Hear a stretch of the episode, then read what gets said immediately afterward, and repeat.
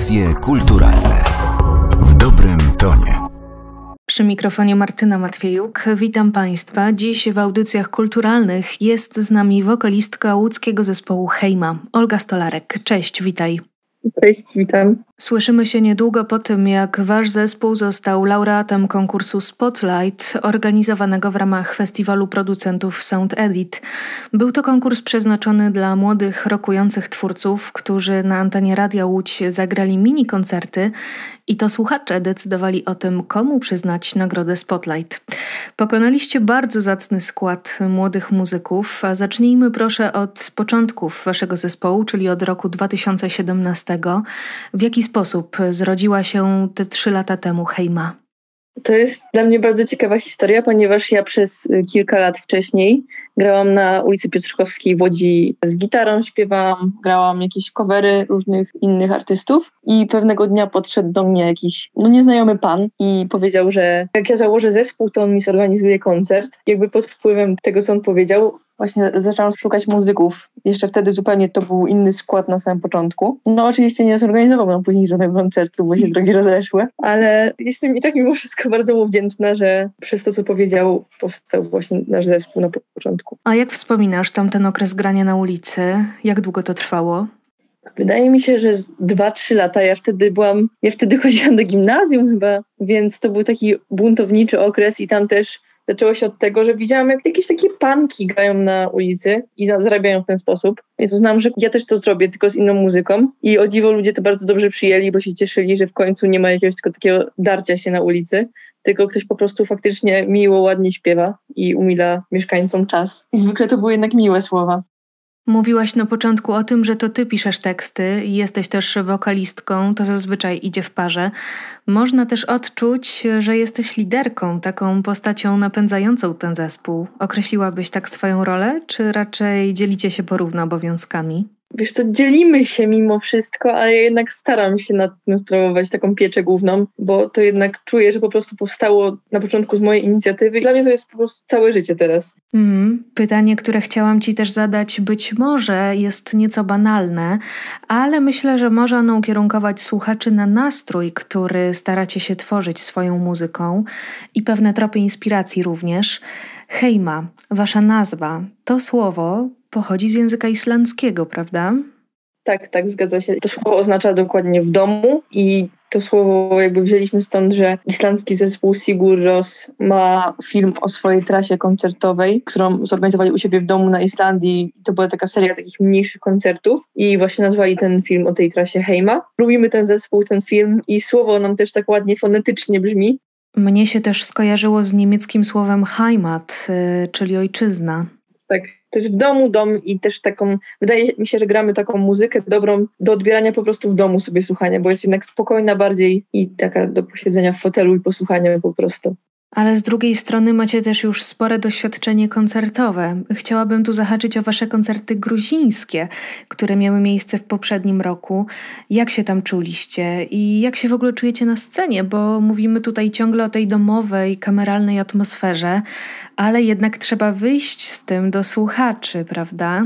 Tak, właśnie mimo tego, że my gramy taką domową muzykę, to nie wiem jak chłopaki, ale ja na pewno dużo lepiej się czuję na dużych scenach, bo zdarzyło nam się też grać właśnie w domu i jednak czuję się troszkę przytłoczona tym, że ludzie są tak blisko mnie i zdecydowanie wolę występować na dużych scenach, a na dużych scenach to już się czuję bardzo swobodnie z drugiej strony właśnie i chyba to jest dla mnie przyjemniejsze. A co do Gruzji, no to to było niesamowite, bo oglądaliśmy pewnego dnia właśnie z Pawłem gitarzystą jakieś filmiki o Gruzji, bo chcieliśmy sobie sami w dwójkę polecieć tam na wakacje i w pewnym filmiku zobaczyliśmy, że jest coś takiego jak Oasis Club w Udabno, to jest tak naprawdę na środku pustyni Gruzji i stwierdziliśmy, że o, może tam zagramy koncert, bo właśnie miesiąc temu zrobili tam taką małą scenę do grania koncertów, też tam jest festiwal, na którym grał Pablo Pawo i wielu innych polskich artystów. No i zapytaliśmy innych chłopaków z zespołu, czy chcieliby w taką podróż z nami polecieć do Gruzji. Wszyscy się zgodzili, spakowaliśmy malutką perkusję, w sensie jakiegoś pada, jakiś tam talerz, chyba nie pamiętam co tam dokładnie było. Gitary rozłożyliśmy na pół, bas też złożyliśmy na pół i polecieliśmy. I właśnie zagraliśmy w tym Oasis Club w Udabno to tam było bardzo dużo ludzi, jak na to, że byliśmy takim zespołem znikąd i gruzinki tańczyły do naszej smutnej muzyki, co było niesamowite, bo nikt nigdy tak się nie bawił przy naszej muzyce. I graliśmy też w winnicy, założonej przez Polaka. Tam o dziwo za to przyszło bardzo dużo Polaków, bo wszyscy, którzy się dowiedzieli, że gramy, to przyjechali nawet z Tbilisi, które było dosyć dużo oddalone od tej miejscowości, w której graliśmy. Też dużo podróżowaliśmy i mieliśmy dużo niesamowitych i czasami niebezpiecznych przygód. No tak, Gruzini słyną ze swojej gościnności. A który z polskich koncertów był dla Was największym wyzwaniem, takim bardzo ważnym wydarzeniem? Wydaje mi się, że właśnie ten sound edit, na którym teraz graliśmy, bo jakby jako wygraną też mogliśmy zagrać na tym sound edicie właściwym, więc mimo, że to były cztery utwory tylko, ale wydaje mi się, że drugim takim festiwalem, na którym zagraliśmy i było naprawdę super nagłośnienie wszystko, to był Fama Festival w Świnoujściu. Tam było super, mimo że to był najpóźniejszy koncert, który graliśmy, bo był około północy grany przez nas.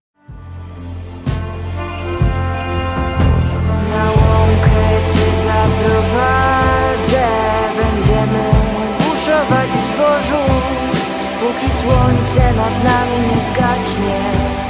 Chłód, deszcz, lasy, zapach tytoniu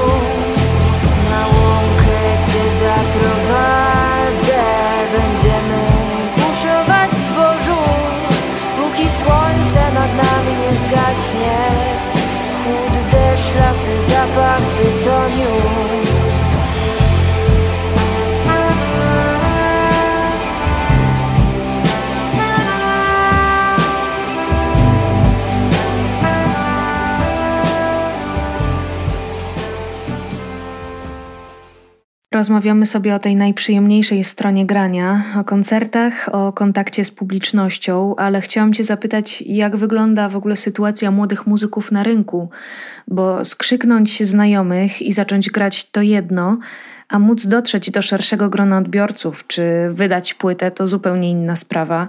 Jak Wy się w tym odnajdujecie?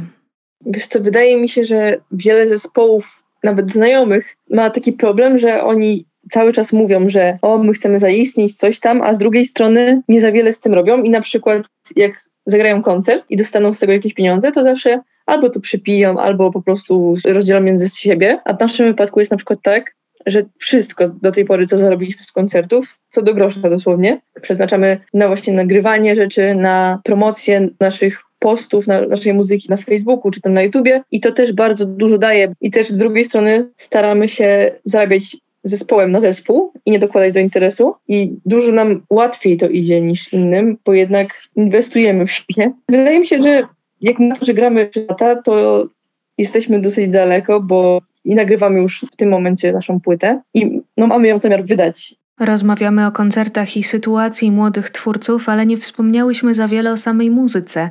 Jak byś ujęła w słowa brzmienie hejmy?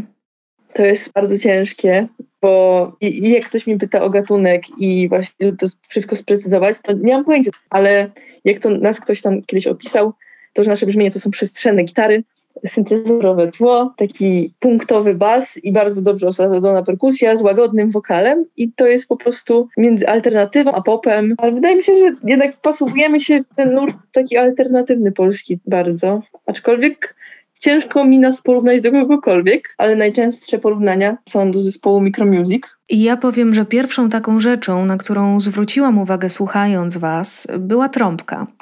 E, polska alternatywa bardzo silnie stoi i takich zespołów powstaje dużo. Muzyka jest na wysokim poziomie, no a w tym wszystkim trzeba znaleźć coś, co będzie Was wyróżniało. I wydaje mi się, że u Was właśnie ta snująca się trąbka i Twoja barwa głosu to są wyróżniki hejmy, to są takie Wasze punkty charakterystyczne. To jest bardzo ważne, bo jakby wszyscy to zapamiętują. Jeśli ludzie nas tylko słyszeli w internecie, to zapamiętują nas z tego, o to jest ten zespół, w którym jest trąbka, a jeśli ludzie zapamiętują nas z koncertów, to mówią, o to jest ten zespół, w którym dziewczyna gra na cymbałkach, a perkusista gra na boso. Takie są zawsze słowa. A czemu gra na boso? A to jest dobre pytanie. Wydaje mi się, że nie ma żadnej konkretnej odpowiedzi. Może mu jest tak wygodniej po prostu. Rozumiem. Możemy to wpisać w pewną kreację artystyczną również. I tutaj dochodzimy do takiej tezy, którą wydaje mi się, że potwierdzisz, że rynek jest nasycony muzyką.